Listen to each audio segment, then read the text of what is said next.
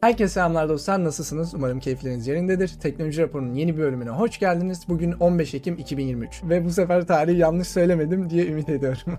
Teknoloji raporunda bu hafta Ubuntu 23.10 çıkıyor. Yeni bir sıfır gün açığı sayesinde rekor bir DDoS satılıyor ve Windows 12'nin abonelik sistemine geçebileceğine dair iddialar ortaya çıkıyor. Hepsi ve daha fazlası şimdi sizlerle. Join us now and. GNOME'dan X11 desteği kalkabilir. Yani eninde sonunda kalkacaktı ama GNOME ana deposunda bir issue açılmış ve X11'i kaldıralım demişler. Birçok insan erken olduğunu düşünüyor. Bana nedense uzun süredir Wayland kullanan birisi olarak yani burada biraz bakış açım göreceli olabilir ama o kadar da sorunlu değilmiş gibi geldi. Yani artık Nvidia kartlarda bile Wayland düzgün bir şekilde çalışıyorsa yani X11'i kullanmanın ne kadar mantığı kaldı soru işareti. Ama tabii erkenden bütün desteği kesmek de iyi olmayabilir. Hala kullanmak zorunda olan kişiler olabilir ya da belki tercih etmek istemeyen kişiler olabilir. Yani birazcık süre verilmesi gerekli. Belki bir yıl ya da iki yılı var daha. Yani bir yıl iki yıl sonra kalksa biraz da her şey rayına oturur gibime geliyor. AMD ekran kartları için AV1 encoding Linux'a geliyor. Bu kodek bildiğiniz üzere açık kaynak ve muhtemelen ileride ana standart kodek olacak. Desteğin gelmesi güzel. Ubuntu 23.10 yayınlandı. Bu sürümle birlikte Ubuntu'ya Linux 6.5 çekirdeği ve GNOME 45 geliyor. Kullanıcılar kurulum esnasında dilerse ZFS kurulumu da yapabilecekler. Son olarak TPM 2.0 destekleyen cihazlarda şifrelenmiş diskinizi şifreniz olmadan açmanızı olanak sağlayan bir özellik gelmiş. Yani full disk şifrelemeli bir kurulum yaptıysanız muhtemelen biyometrik verilerinizle belki işte yüzünüzle veya parmak izinizle diskinizi açabileceksiniz. Tabii bunun iyi ya da kötü olması soru işareti tartışılır. Ama böyle bir deneysel özellik de gelmiş. 21 yaşında olan ve Kraliçe Elizabeth'i öldürmeye çalışan kişi 9 yıl ceza yedi ve suikast girişiminin yapay zeka tarafından teşvik edildiği ortaya çıktı. Sohbet etme tipindeki bir yapay zeka konuşurken çocuk botla romantik bir ilişkiye girmiş ve planlarını söylediğinde yapay zeka da teşvik etmiş. Şimdi bunlar yeni yeni ortaya çıkıyor. Geçtiğimiz zamanlarda da buna benzer bir iki haber konuşmuştuk ama düşünün belki bir de daha basına yansımayan, haberlere gelmeyen neler neler var. İnsanların yalnızlığını yapay zeka ile gidermesi çok sağlıklı değil çıkan haberlere göre ve buna dikkat etmemiz gerekli. Hindistan'daki bir girişimci çağrı merkezindeki 27 işçiyi kovdu ve ChatGPT ile yerini değiştirdi. İşçileri kovmadan önce ilk başta test etmiş ve daha iyi sonuç verdiğini düşündüğü için böyle yapmış. Bana da zamanla çağrı merkezindeki insanlar genel anlamda yani dünya genelinde yapay zeka ile değiştirilebilir gibi geliyor. Tabi bir anda olmasa da yavaş yavaş olacak gibi. Çünkü hem ses modelleri falan da düzgün düzelmeye başlıyor ve siz işte şirketinizin iç bilgilerini ya da işte rehberleri cartçurt yapay zeka fine tuning yaparsanız daha detaylı daha belki iyi cevaplar bile verebilir. Bilemiyorum. Belki test edilmesi lazım. Ama tabii bu maalesef çağrı merkezinde çalışan birçok insan için kötü bir haber. Yapılan tahminlere göre Microsoft GitHub Copilot'tan kullanıcı başına 20 dolar zarar ediyor. Normalde Copilot'ın 10 dolar olduğunu düşünecek olursak bu da demek oluyor ki standart bir kullanıcının en az 30 dolar ödemesi lazım. Bir de şimdi ChatGPT, Bing ve Bard'ı düşünün. Bunlar ücretsiz. Herhangi bir para ödemiyorsunuz. Yani 1 dolar bile ödemiyorsun servise erişmek için. Ve Big Tech'in yapay zekadan ne kadar para kaybettiğini az çok şu an düşünebilirsiniz. İşte esas sorun bunu para kazanmaya çevirebilecekler mi, çeviremeyecekler mi? Adobe Firefly 2 modelini çıkardı. Bu modelle birlikte yapay zekanın verdiği çıktıyı düzenlemenizi sağlayan bir özellik de geldi. Ayrıca metinden vektör resim üretme özelliği de gelmiş. Firefly'ı hem tarayıcıdan hem de Adobe ürünlerinden kullanabiliyorsunuz. Adobe bütün AI ile üretilen içeriklerde kullanılması gereken bir simge yayınlandı. Yani millete diyor ki AI ile bir şey ürettiysen bu simgeyi metne veya resme eklemelisin. Bir standart oluşturmaya çalışıyor yani. Sadece kendi başına değil başka firmalar da bunu kabul etmiş, anlaşmış falan hani genel olarak böyle bir simge olsun diye. Ama bu ne kadar işe yarar bilmiyorum yani sen bunu koyman lazım dedin diye koymasan olacak. Yani ne tarz bir ceza getireceksin? Bunlar soru işareti. Yani hala kullanıcının yapması için herhangi bir sebep yok. Dünyada genel anlamda yapay zeka ile üretilen ürünlerle gerçeği ayırmak için kendi sağduyumuza bakacağız artık ya da arkasını araştırmaya göre yapacağız.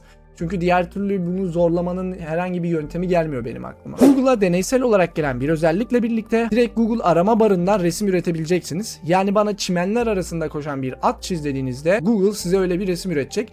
Bing'den fazla geri kalmak istemiyorlar gibi. Genetiğiniz hakkında detaylara ulaşmanızı sağlayan 23andMe'nin veri tabanı sızdırıldı. Belki Evrim Ağacı'nın yaptığı videoyu hatırlayanlar olacaktır. Çağrı abinin veriler gitti yani muhtemelen. Geçmiş olsun diyelim. Saldırının nedeni bir çalışanın kullanıcı giriş bilgisiyle yapılmış ya da çalışan olmasa da bir şekilde birinin anahtarı ya da bir şeyi sızdırılmış. Tam detay belli değil. Ama sızdırılan bir anahtar sayesinde bu verilere erişilebildiği söyleniyor.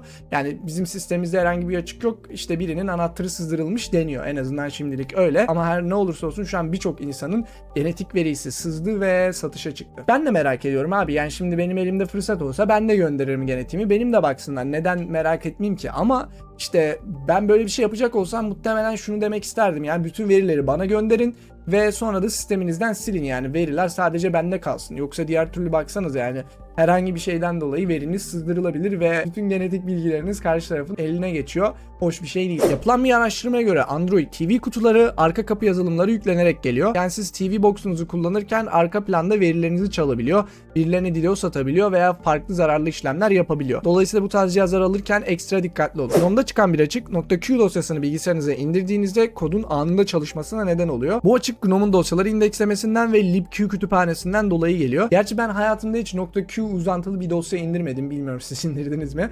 Ama ne olur ne olmaz yine GNOME kullanıcıları gelen güvenlik güncellemelerini yapsınlar. HTTP2 protokolünde keşfedilen bir sıfır gün açığı nedeniyle Cloudflare, Amazon ve Google geçtiğimiz aylarda çok büyük DDoS saldırılarına maruz kaldı. Bu açık nedeniyle 20 bin bilgisayarlı küçük bir botnet bile şu ana kadarki en büyük saldırıyı atmayı başarmış. Google ise saniyede 398 milyon isteği engellediğini açıkladı ve haberlerde şu an bunun bugüne kadarki en büyük DDoS saldırısı olduğu söyleniyor. Açın küçük bir botnetle bile büyük hasar bırakması esas sorunlardan birisi. Cloudflare'in yazısını okudum. Diğer Amazon ve Google da bunun hakkında yazılar yayınladı.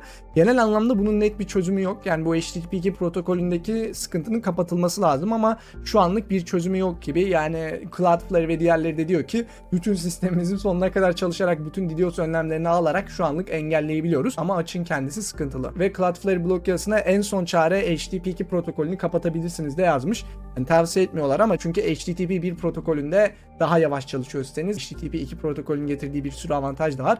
Ama en son çare başa çıkamıyorsanız kapatın protokolü diyorlar. Google passkey'leri varsayılan hale getirdi. Artık mümkün olduğunca hesabınıza giriş yaparken parmak izi, yüz tanıma gibi biyometrik verilerinizi kullanacaksınız. Bunu eleştirenler de var, daha iyi olduğunu söyleyenler de var. Bence avantajlı olduğu konulardan birisi hani insanlara şifre yöneticisi kullandıramamak. Herkes e, hala işte kendi kafasında şifre hatırlamaya çalışıyor. Aynı şifreleri farklı yerde kullanıyor. E böyle olunca da bir sürü risk getiriyor biliyorsunuz. Bunu daha önceden videolarda konuşmuştuk. Biyometrik veriler bunu çözüyor en azından. Biyometrik verileri taklit edemiyorsun. Ama bir açıdan da şöyle düşünüyorum abi. Mesela diyelim telefonunuzu aldılar. işte sizi buldular. Normal size dediler ki abi şifreni söyle. Sen dedin ki ben söylemiyorum. Hani burada işkence işkence etmeyeceklerini varsayacak olursak söylemiyorum şifremi dedin. Eğer ki burada parmak iziniz yani biyometrik veriniz varsa ne yapar? Zorla hani elini tutar yapıştırır parmak izi okuyucuyu açar bitti gitti. Hani parmak izi okuyucunun da böyle bir sıkıntısı var bence ya da biyometrik verilerin genel anlamda böyle bir sıkıntısı var. O yüzden bu benim çok hoşuma gitmiyor. Ama sizce hangi yöntem daha iyi? Şifreler mi yoksa biyometrik veriler mi? Valve oyun geliştiricilerine build yayınlarken telefonlarını girme zorunluluğu getiriyor. Nedeni ise geçtiğimiz günlerde bir geliştiricinin hesabı eklenmiş ve zararlı aktör yeni bir build yayınlayıp virüs koymuş. İki faktörlü doğrulama olmadığı için de yani doğrulayamıyor gerçekten o geliştirici mi değil mi? Mantıklı bir önlem hatta bence daha önceden gelmesi lazımdı. Belki bilmediğimiz bu tarz olaylar daha önceden de olmuştu. Torrent Freak'in yaptığı teste göre Encrypted Client Hello teknolojisi Birleşik Krallık, Hollanda ve İspanya'daki internet servis sağlayıcı kısıtlamalarının aşılmasını sağlıyor. Bu konuyu geçen hafta konuşmuştuk. ECE teknolojisinin Firefox'a geldiğini size anlatmıştım ve o videoda da söylemiştim. Bunun gelmesiyle birlikte artık sansürlemenin daha zor olacağını da size anlatmıştım. Ve yapılan ilk testlere göre şu an başarılı bir şekilde çalışıyor. Tabi esas sıkıntı o videoda da bahsettiğim gibi ECE teknolojisinin sadece tarayıcıya değil sunuculara da gelmesi lazım. Yavaş yavaş bu geldikçe genel anlamda sansür de azalacak gibi gözüküyor.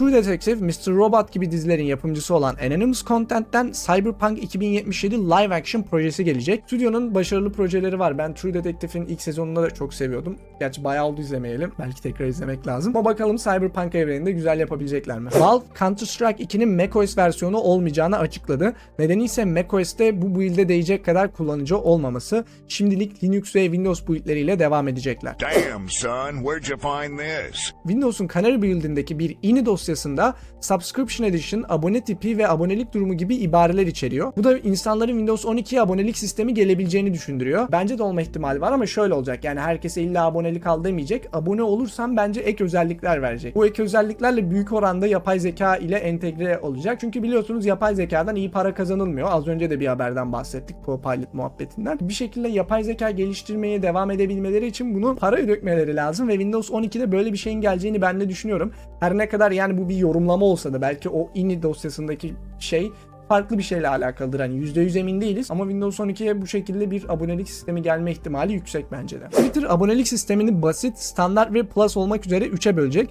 Ücretsiz versiyonun kalıp kalmayacağı ise şimdilik belirsiz. Chroma sekmeleri düzenlemenizi sağlayan bir özellik gelecek. Böylece sekmelere isim vererek farklı şekillerde gruplandırma yapabileceksiniz. Özellikle çok sekme kullanan kişiler için iyi olabilir. Yani çok sekmeden kastım öyle 3-5 sekme değil 20, 30, 50 sekme açan insanlar. Hani oradan oraya oradan oraya tıklıyorsun. Kısaca organize etmeni sağlayabilir. Yalnız bunun yapay zeka ile mi yapılıp yapılmadığı belli değil. Çünkü yapay zeka ile yapılıyorsa diğer Chromium tabanlı tarayıcılara gelecek mi gelmeyecek mi o da soru işareti. Ve ek olarak Edge'de böyle bir sistem varmış ama Edge bunu yapay zeka ile yapıyor. Yani Edge özel sahipli bir yazılım koduyla yapılıyor bu. Elon Musk bir trollük daha yaptı. İnsanlara İsrail ve Hamas arasında dönen savaşta yanlış haber yayanları takip etmeyin.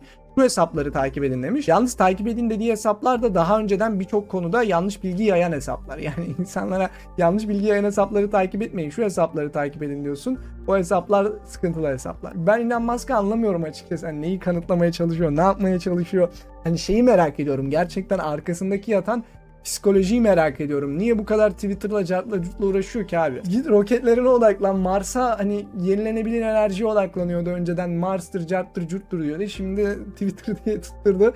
Hani adamın itibarı ayaklar altına alındı. Bu Twitter olaylarından önce o kadar kötü değildi yani. Hani insanlar böyle kötü bakmıyordu Elon Musk'a. Şu an herkes öcü gibi bakıyor ki haklılar. Ben sadece anlam veremiyorum ve bu anlam veremeyişimi dile getirmek istedim. Az sonra söyleyeceğim haber troll değil. Gerçek Microsoft nasıl Linux'u indirip kurabileceğinize dair kendi web sitesinde bir makale yayınladı. Windows kullanıcıların artık Linux'e geçmemesi için bir sebep kalmadı. Yani direkt Direkt Microsoft'un yayınladığı makaleye giderek Linux'u nasıl kurabileceğinizi görebilirsiniz. Google davasında gelen yeni bir tanığın ifadesine göre Google gizli bir algoritma kullanarak milyarlarca dolar para kazandı. Bu algoritmayı kısaca açıklayacak olursam Google'a kelime bazlı reklam veriyorsunuz. Mesela pantolon yazıldığında sizin reklamınızın çıkmasını istiyorsunuz. Ama pantolon yazıldığında diğer insanlar da mesela başka pantolon firmaları da bunun çıkmasını istiyor ve burada bir gerçek zamanlı açık arttırma dönüyor. Kullanıcı pantolon diye bir aratma yaptığı anda Google en çok para verenlere bakıyor. Diyelim en çok para veren 2 dolar vermiş. 2 dolarlık bir açık arttırma teklifi vermiş. İkinci verense 1,5 dolarlık bir açık arttırma teklifi vermiş. Siz 2 dolar verdiğiniz için o açık arttırmayı kazanıyorsunuz ama Google'a 2 dolar ödemiyorsunuz. 1.51 dolar ödüyorsunuz. Yani sadece ikinci tekliften bir sent fazla ödüyorsunuz. Google da burada bir çakallık yapmış, e, algoritma koymuş arka plana. İkinci teklifi arttırmış kendilerince. İşte mesela birinci teklif 2 dolar, ikinci teklif 1.50 olmasındansa 1.80 yapmış. Böylece reklam verene mecburen 1.81 dolar ödetiyor. Normalde 1.51 dolar ödeyecekti. Yani bu sıkıntılı bir durum tabii ki ve bunu yıllardır yapıyormuş ve gelirlerini %15 civarında arttırdığı söyleniyor. Bunun ifadesini veren kişi. Doğruysa muhtemelen Google'un bu konu hakkında dili yanacak yani cezalar gelme ihtimali yüksek. Çünkü Google reklam platformu diğer reklam platformlarıyla da kapışıyor ve bu sıkıntılı bir durum. Bunu yapmaması lazım. Ama işte sorun milyarlarca dolar kazandığı söyleniyor bundan dolayı.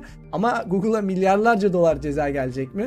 Bilemiyoruz. Bakacağız göreceğiz. Microsoft vergisini düzgün ödememiş ve 29 milyar dolar ceza yiyebilir. Reis bence buradaki aktivitelerini de bir kontrol etsin. Yani kendi vatanında vergisini düzgün ödemiyorsa bakalım burada vergisini düzgün ödüyor mu? Buraya da bir kazık atmış olabilir. Aman abi dikkat edelim. Starlink kendi hücresel veri servisini yayınlayacak. Starlink'e göre karşı taraf nerede olursa olsun dağın başında da olabilir, okyanusun ortasında da olabilir. Starlink'i kullanıyorsa karşı tarafa arama yapabileceksiniz ve her yerde internete bağlanabileceksiniz. Kağıtta güzel ama bakalım pratikte nasıl olacak. Geçtiğimiz haftalarda YouTube'un reklam engelleyicilerine artık izin vermediğini söylemiştik. Bu konular hakkındaki raporları sizlere iletmiştim. uBlock'a gelen güncelleme ile birlikte bunu aşabiliyorsunuz. Yani bu konuda sıkıntı yaşıyorsanız uBlock'unuzu güncelleyin. Yetkililerin verdiği raporlara göre Stalker'lar Apple AirTag'leri sürekli karşı tarafı takip etmek için kullanıyor.